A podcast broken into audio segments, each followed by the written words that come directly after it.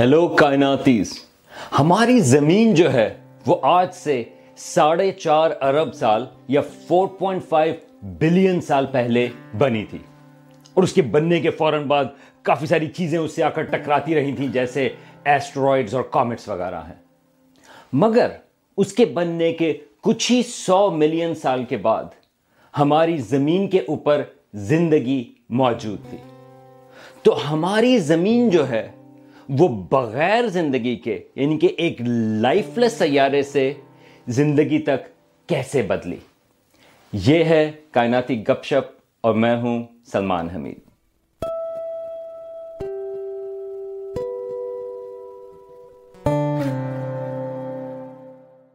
زمین پر زندگی کی ابتدا کیسے ہوئی؟ یہ ایک مشکل سوال ہے اور بہت اہم سوال ہے۔ اس کی جو امپلیکیشنز ہیں، وہ اس کے اوپر بھی ہیں جب اسٹرانومرز جو ہیں وہ دوسرے سیاروں کے اوپر زندگی کی تلاش کرتے ہیں۔ لیکن میں تھوڑی سی ایک چیز کلیئر کر دوں کہ یہ جو اوریجنز کے سوال ہیں، یہ جو چیزوں کی ابتدا کے سوال ہیں، اس میں سائنس کے حساب سے وہ ہم نیچرلسٹک ایکسپلینیشنز تلاش کرتے ہیں۔ اس میں ذرا معجزے یا میریکلز اس کی بات کم از کم سائنس کے حساب سے وہ ہم اس میں نہیں لے کر آتے۔ اب مثال کے طور پہ آج سے کچھ سو سال پہلے تک خیال یہ تھا کہ ہمارے اپنے سورج اور زمین کی جو ابتدا کا سوال ہے کہ وہ کیسے بنا، وہ سائنس جواب ہی نہیں دے سکتی۔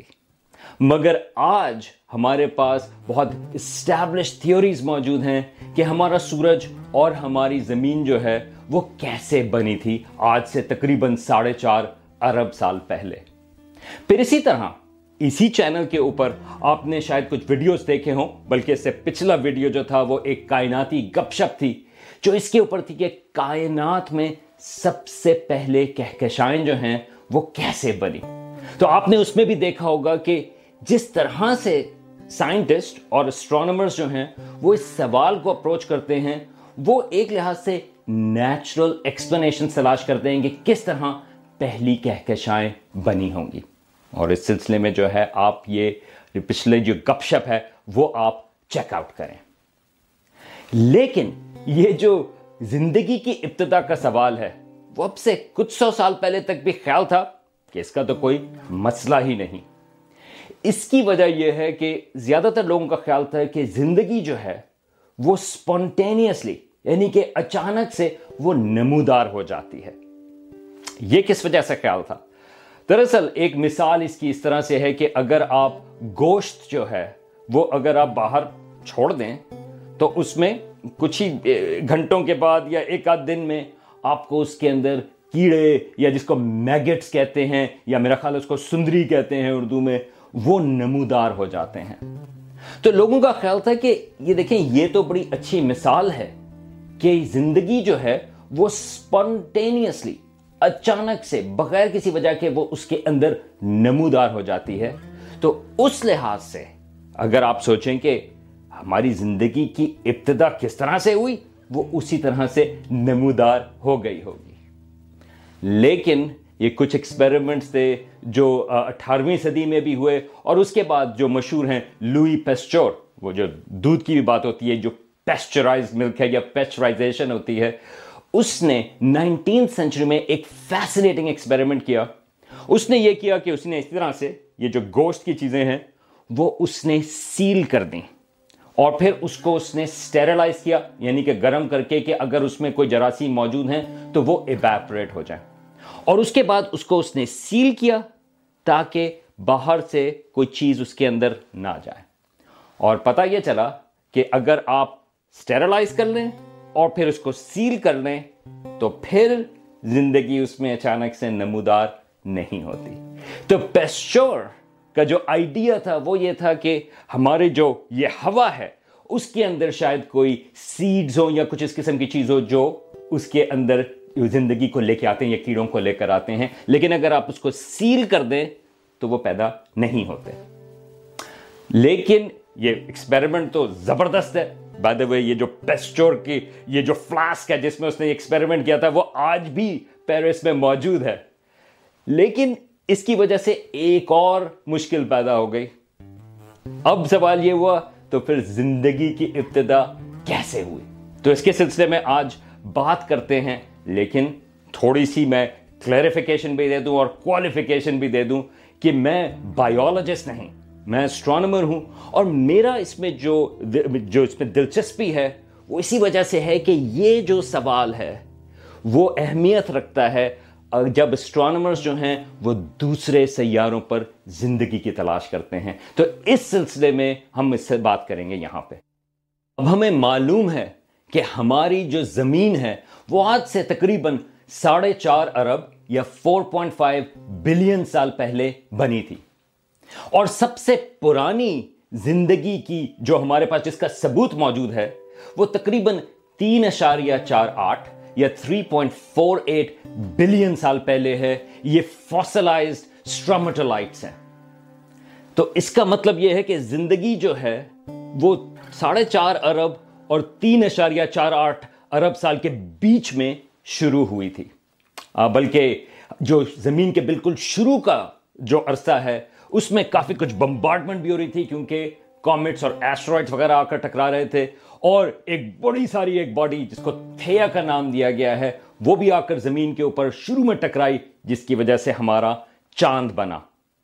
اور خیال یہ ہے کہ زمین کے اوپر جو پہلے سمندر تھے، وہ چار اشاریہ تین یا فور پوائنٹ تھری بلین سال پہلے تھے۔ تو ایک لحاظ سے ہم جو یہ لمٹ ہے، یہ جو ٹائم کی کہ زندگی کب شروع ہوئی، اس کو ہم تھوڑا سا اور چھوٹا کر سکتے ہیں۔ تو خیال یہ ہے کہ 4.3 بلین سال سے 3.5 بلین سال کے درمیان میں پہلی زندگی شروع ہوئی۔ اب اس سے پہلے کہ ہم اوریجنز آف لائف یہ جس کو بایو جینیسس بھی کہتے ہیں، ہم اس کی بات کریں، یہ ایک اور بہت بڑا سوال ہے کہ ہم زندگی کو کس طرح سے ڈیفائن کریں۔ اور یہ دراصل کافی مشکل سوال ہے۔ میں آپ کو ایک کتاب ریکمینڈ کرنا چاہتا ہوں۔ یہ رابرٹ ہیزن کی کتاب ہے، اس کا نام ہے genesis the scientific quest for life origins اس میں اوریجنس آف لائف اور یہ جو زندگی کی ڈیفینیشن کا سوال ہے، اس میں بھی اس کی کافی ڈسکشن موجود ہے۔ تو رابرٹ ہیزن جو ہے وہ اس کی بات کرتے ہیں کہ ارلی نائنٹین نائنٹیز میں ناسا نے ایک ورکشاپ آرگنائز کی تھی ایسٹرو بایولوجی کی، جس میں یہ سوال کہ زندگی کو کس طرح سے ڈیفائن کرتا ہے وہ ڈسکس ہوا۔ اب ناسا کا اس میں کیوں انٹرسٹ ہے کہ اگر آپ کسی دوسرے سیارے پر زندگی تلاش کر رہے ہیں، تو آپ کو یہ تو پتہ ہونا چاہیے کہ آپ زندگی کو کس طریقے سے ڈیفائن کریں۔ اور یہ بہت مشکل سوال ہے کیونکہ بہت سارے لوگ ڈس ایگری کرتے ہیں۔ مثال کے طور پہ وائرسز جو ہیں، کیا وہ زندگی ہیں یا نہیں؟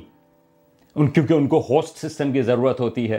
اسی طرح سے اگر آپ یہ کہیں کہ زندگی کے لیے ریپروڈکشن ضروری ہے، تو میول یا خچر جو ہوتے ہیں، وہ آپ ان کو زندگی میں کاؤنٹ کریں یا نہ کریں۔ تو آپ دیکھ سکتے ہیں کہ یہ کافی چیلنجنگ قسم کا سوال ہے۔ تو رابرٹ ہیزن نے ذکر کیا کہ یہ جو نائنٹین نائنٹیز کی ایسٹرو بایولوجی کی ورکشاپ تھی، اس میں جو ایک ڈیفینیشن جس پہ زیادہ تر لوگوں نے اگری کیا وہ یہ تھی کہ life is a self sustaining chemical system capable of undergoing Darwinian evolution ٹھیک ہے، تو اس میں ایک تو یہ ہے کہ وہ سیلف سسٹیننگ سسٹم ہے اور دوسرا پارٹ یہ ہے کہ جو بھی لائف فارم ہے، اس میں کیپیبلٹی ہے ایوالو کرنے کی۔